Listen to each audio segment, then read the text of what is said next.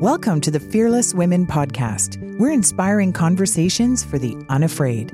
I'm Janice McDonald, founder of the Beacon Agency, author, and global champion for women. Why am I making this show? Because I want to share the inspiring stories of women leaders in business, arts and culture, politics, and more with all of you. Hear how they've chosen to go forward and be bold and make the world a better place even when it wasn't easy to do. Subscribe now wherever you find podcasts. Hey, everybody, I'm Janice McDonald. Welcome to the Fearless Women Podcast.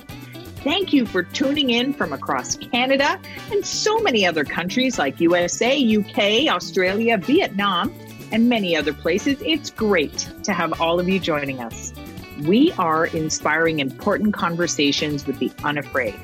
It's so great to hear from you. We want our fearless community to grow, so tell your friends and follow us on Instagram. I'm very excited to have this next guest on the show. As you know, my best selling book, Fearless Girls with Dreams, Women with Vision, is about authentic stories from women in Canada and elsewhere telling our stories matters so much. And my next guest is all about transforming Canada through the performing arts. I'm talking about Jane Watson. She's the CEO of the National Arts Centre Foundation. It raises funds to support the NAC's work in performance, creation, and learning across Canada. Since its founding in 2000, the National Arts Centre Foundation has raised over $150 million to enrich the lives of Canadians through the performing arts and champion our country's artists, students, and educators. So glad to have you on the show today. Welcome, Jane. Thank you, Janice. Delighted to be here. So, the pandemic has certainly impacted the performing arts, not only in Canada, but everywhere in a real way. Can you tell us about your role and why you love it, even during these unprecedented times? Absolutely. I mean, it started as a young person. I was very lucky that my parents, you know, exposed us to uh, music and art and piano lessons. I sang in a choir. I acted in school plays. I just loved music and, and theater and dance. And so, you know, I had a, a lifelong love of the arts and the opportunity to work at the National Arts Center was really a dream come true. And despite, as you said, these days, I mean, it's challenging for everyone. And it's it's challenging for artists. It's challenging for us as an institution. It's challenging for artists individually who overnight saw their livelihoods and their lives upended um, with the you know the ban on public gatherings. Mm-hmm. Uh, so, it, you know, the fact that I get to work now and with, you know, smart and creative people trying to figure our way through some of this, you know, is a challenge I hadn't anticipated, but it is one of the reasons why it's such a great job. I, I get to work with really smart, creative people and I get to help put great art on uh, stages at the National Arts Center, but also um, help as a catalyst for some really wonderful work that happens across Canada as well. And so you're talking about the creativity and innovation that's required, mm-hmm. particularly now. I mean, you're always creative and, and innovating, but how has the NAC actually and, and your foundation had to pivot because of COVID 19 and kind of the innovative things that are either in play right now or on the horizon? Right. Well, overnight, uh, Janice, we we had to become the NAC had to become a, a digital company almost overnight. I mean, we were in the everybody's got a website and everybody does things, you know, using social media, etc. But I really have to give a lot of credit to a brilliant woman colleague that I work with, Heather Gibson, who is our producer of music and popular music and variety. And within about a week after COVID shut down all live performing arts venues across Canada, Heather collaborated with Facebook to come up with a project and an idea called hashtag Canada Performs. And it basically was an emergency relief fund to pay Canadian artists to perform a gig out of their bedroom, basement, whatever, while they were home. And she came to the foundation and said, you know, do you think we can raise some money so that we can pay some artists to perform because they've lost their um, their livelihoods overnight. So we immediately went into action to respond to this great programming idea of Canada Performs, and Facebook had come to the table. Um, we went to RBC, we went to the Slaight Family Foundation. SiriusXM, a, a bunch of people came together to give us over $700,000 so that we could basically put that money into the hands of artists overnight. So we put up, uh, and the NAC and, and Heather produced Canada Performs. More than 700 artists performed. They were paid. And the wonderful thing is that not only did they get to do their art live, they also, because of Facebook and the uh, the sort of amplifying effect of Facebook and being on online, uh, some of these artists were seen multiple hundreds of thousands of times. And in fact, by the end of the program, it had garnered more than 5 million views of these Canadian artists all around the world. So we're really proud of what the National Arts Centre did in very short order to pivot to become a digital company with something that Canada Performs, and the foundation was delighted to support that. And, and we're really grateful to our sponsors and, and donors who stepped up to make Canada Perform happen. And we know the exposure to and the enjoyment of the arts. You know, it, it can excite, provoke, soothe, inspire. You know, it's it's like nothing else. And when we think of the arts in Canada and the 700 artists that uh, had this you know, unique opportunity, but you know, our, and and beyond our whole arts community, why is it in your view that the arts are more important than ever, and particularly the Canadian perspective? Why is it so needed? Well, you know, the expression "the world needs more Canada." The world needs more Canadian artists uh, on our stages, but also on stages the world over there's sort of a truism that we we say that Canada is a hockey nation, but you know Canada is really an arts nation, and if you go to Berlin or, or Budapest or you know anywhere in the world and you ask people what what do they know about Canada? And with all due respect to our politicians and our business leaders those names aren't the names that spring to mind internationally when you think about Canada you think about artists. I mean, you think about whether it was Oscar Peterson or whether it's Arcade Fire or whether it's uh, Ryan Reynolds or Sandra Oh. I mean, you think of our artists are our greatest ambassadors. And so we really are an arts nation. And there was a survey done, I think it was MIT, and they did some weird algorithm that they looked up to try to figure out like who the most famous people were from a whole series of different countries. And when they came up with the sort of top 10 list of all these different countries of, of most famous people, Canada was the only one where all the 10 top most famous people known around the world from a particular country, Canada was the only one where our list was comprised of all artists. And so wow. that's something pretty pretty amazing. And you know, Canadian perspective. I mean, we we straddle right. We live next door to the big elephant. Um, we've seen how, you know, in particular in COVID, that sort of chaos uh, south of the border, how Canada, you know, no matter what your political standing, you know, we've done a pretty good job in terms of responding to this. And we set a good example. And so our artists are our storytellers. They tell stories that inspire us, that move us, that challenge us. We need to be challenged. We continue to need to be challenged. And art is a great way to have that conversation. So the National Arts Center's job is to help bring those powerful stories and, and, make space for a diversity of voices on the national stage. So it's it's really important. The arts are even more important during this challenging period, in my view. So, Jane, there's been so many amazing performances. You've had the opportunity to uh, see anything that uh, you think is of particular significance to you, something that resonated very. I mean, I know that there's so many mm-hmm. incredible ones, but something that you want to say or draw attention to for people to consider. Um, I mean, I guess a couple. I mean, in recent experience, I was really privileged to see a number of times a big, bold, ambitious work that the National Arts Centre Orchestra did under the leadership of Alexander Shelley called Life Reflected. And it was the story of four Canadian women set to um, music and images and it toured across Canada in 2017, and it told the story of these four women through um, visual elements on stage, uh, film, dance, and then, of course, the great, wonderful orchestra that we have, you know, one of Canada's cultural jewels, the NAC Orchestra. So telling stories of women in a contemporary fashion with large scale staging was was really powerful and amazing. So that was that was something I was really privileged to be a small part of in terms of fundraising for it. But then seeing it come to life was um, pretty amazing. So when you think about um, books, and I know you're an avid reader, what book mm-hmm. do you wish you'd read earlier in your life? if any? Is there one that is there one that stands out for you? I wish I'd read Investing for Dummies and you know buy Shopify when it was like twenty dollars. um, right? Oh yeah, I know. I wish I'd had, frankly, more financial sort of grounding. So I'm not kind of kidding. Investing for Dummies. So that would have been something that I wish I'd taken earlier on in in life. You know, having a good grounding in finance and and those kinds of things. But uh, I've had to sort of make it up as I go along and self train, so to speak. Well, you're certainly a fine steward of the NAC's money. So I think uh, you, you're being very modest. What about right now? What are you reading right now?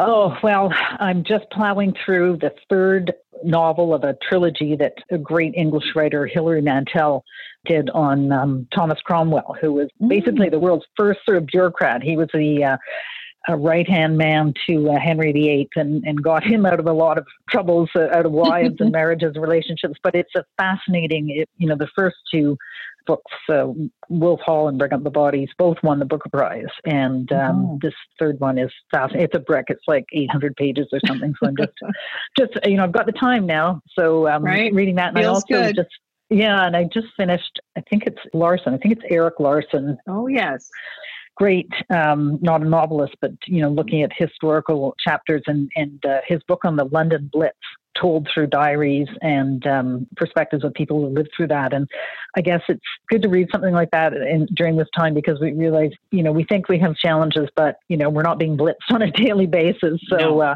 it, it, was good to have some perspective um, reading that book. And you, Jane, have had people in your family who have served, so I'm sure it's even more relevant. Yeah, I know, absolutely. My dad was in the um, uh, served in the Canadian Army in the uh, Second World War and was part of the liberation of the Netherlands, and he was in London for part of the Blitz. Well, so clearly a a fearless father. What about a time yeah. you were fearless, Jane? What comes to mind when you think of that? Well, you know, there's a couple of things.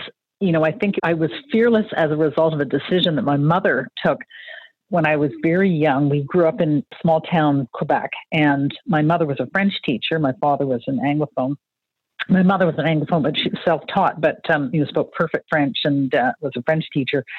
And this is way before there was anything known as French immersion. But my mother took the rather fearless decision and um, put me in an all French girls' school when I was seven, I think, so grade two. And I didn't really speak the language. I can remember going into the class and not having a clue. Everything was just kind of like white noise. And, um, uh, you know, when you're a kid, right, it doesn't take very long. So by by Christmas, you're speaking the language fluently. And that was a wonderful decision, foresight on the part of my mother, because being able to speak French over the you know, my career and just the opportunities to be able to speak our other official language has been so advantageous and, and wonderful. So I think that was a fearless decision she took.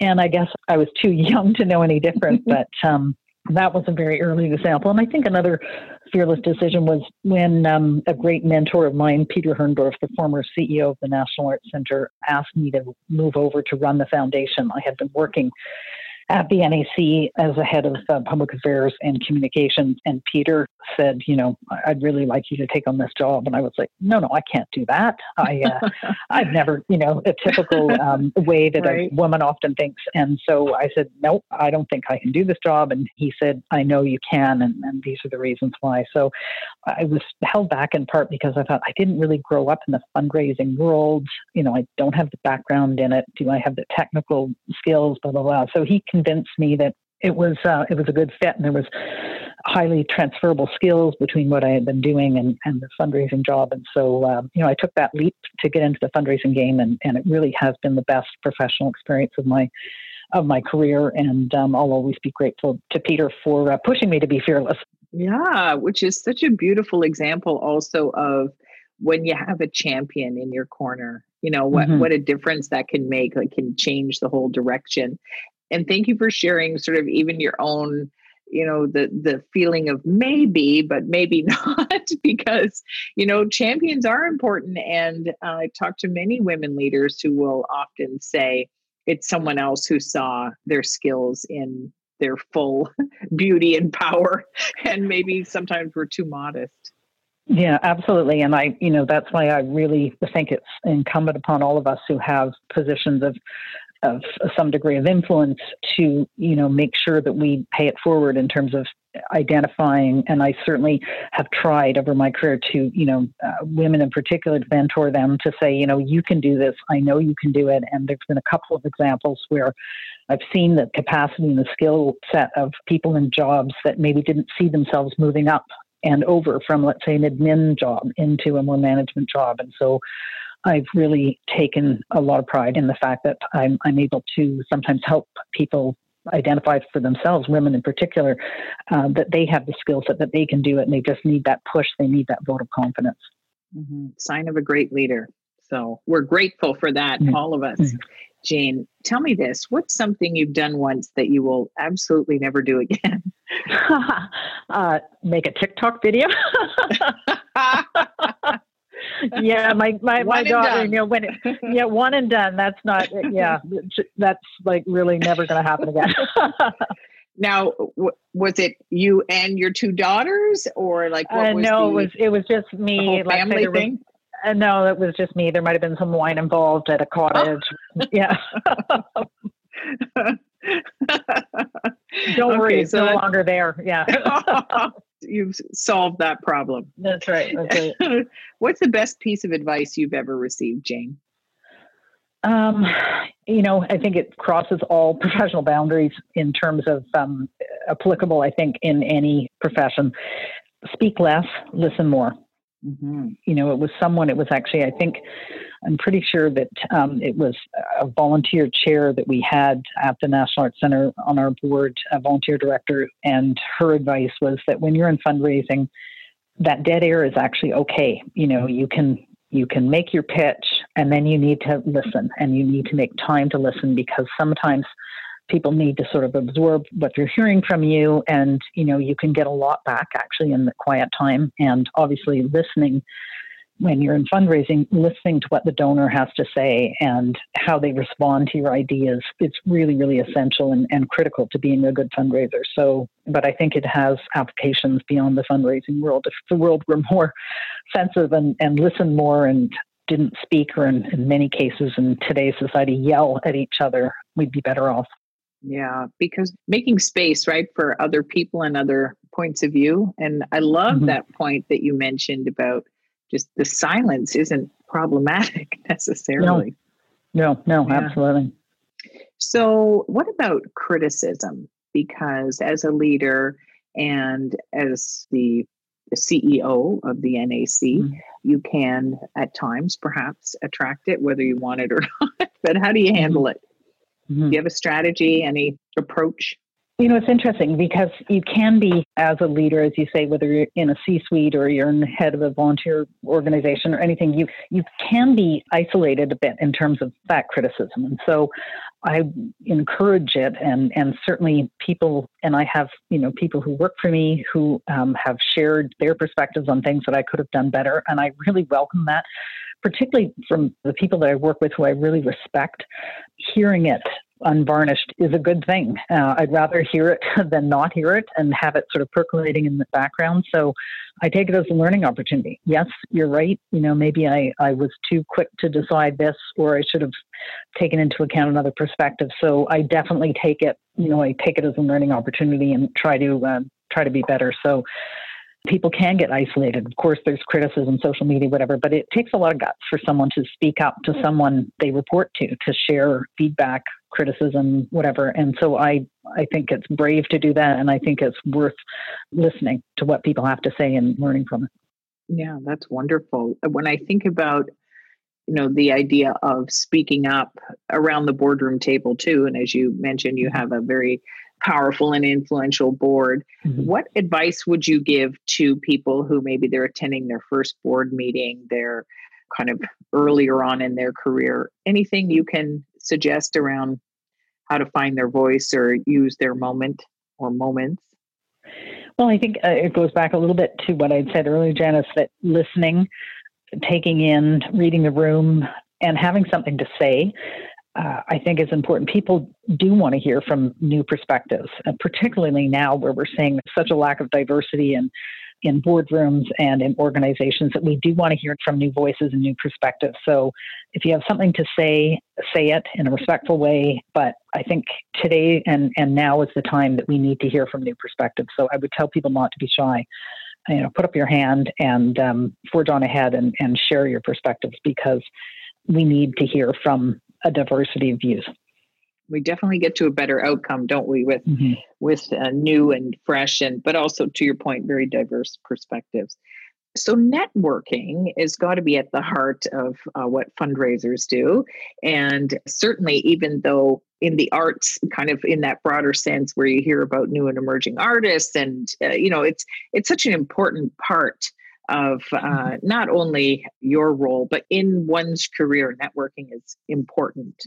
What's mm-hmm. um, advice you could share about strategies or, or approaches for those that want to improve their networking skills? Mm-hmm. Well, you know, you, you got to get out there, and uh, it's easier said than done during a time of COVID, yeah. obviously.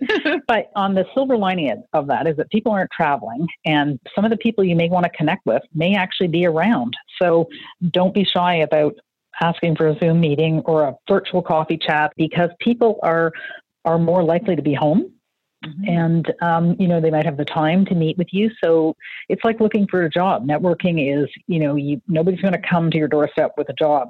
And the same thing applies to networking. You have to get out there. You have to be proactive. You have to use the connections you have, you know, the fr- mother's friend, the whatever, like, can you introduce me to so and so? And you use those things. And I remember a couple of times with my own kids are like, oh, I don't, you know, do I really want to bother so and so? It's like, you know what?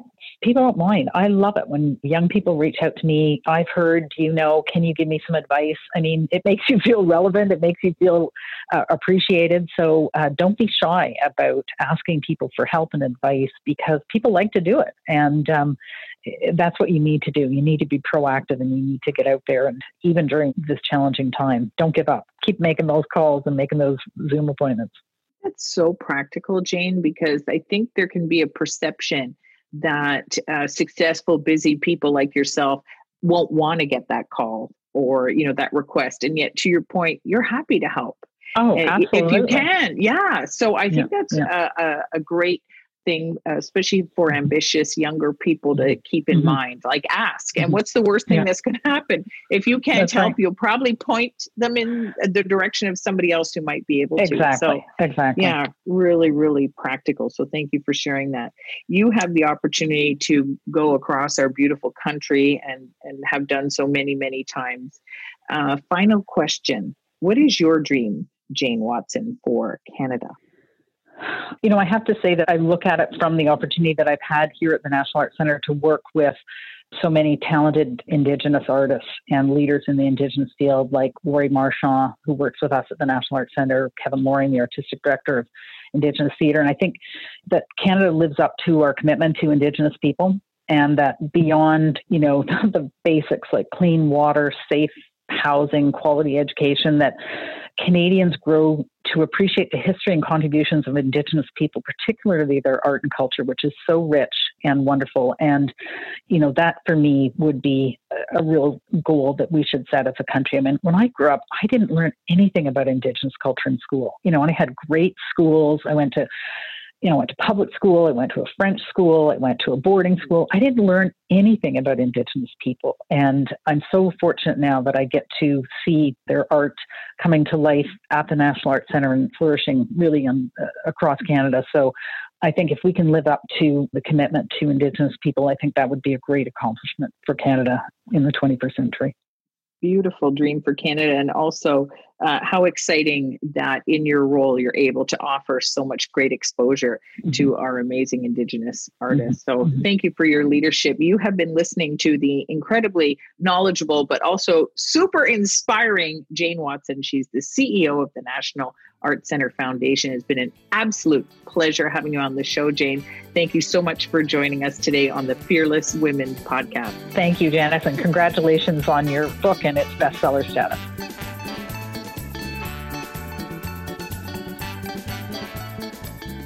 Thanks for listening. We want our community to grow. Tell your friends, follow us on Instagram, and sign up for our newsletter at fearlesswomenpodcast.com to get the early scoop.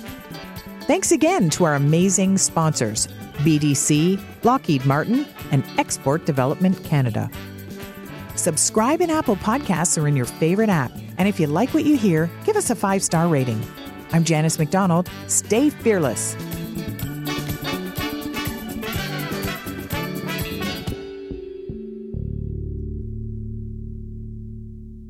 Thank you to Export Development Canada, the international risk experts, for your support of the Fearless Women podcast.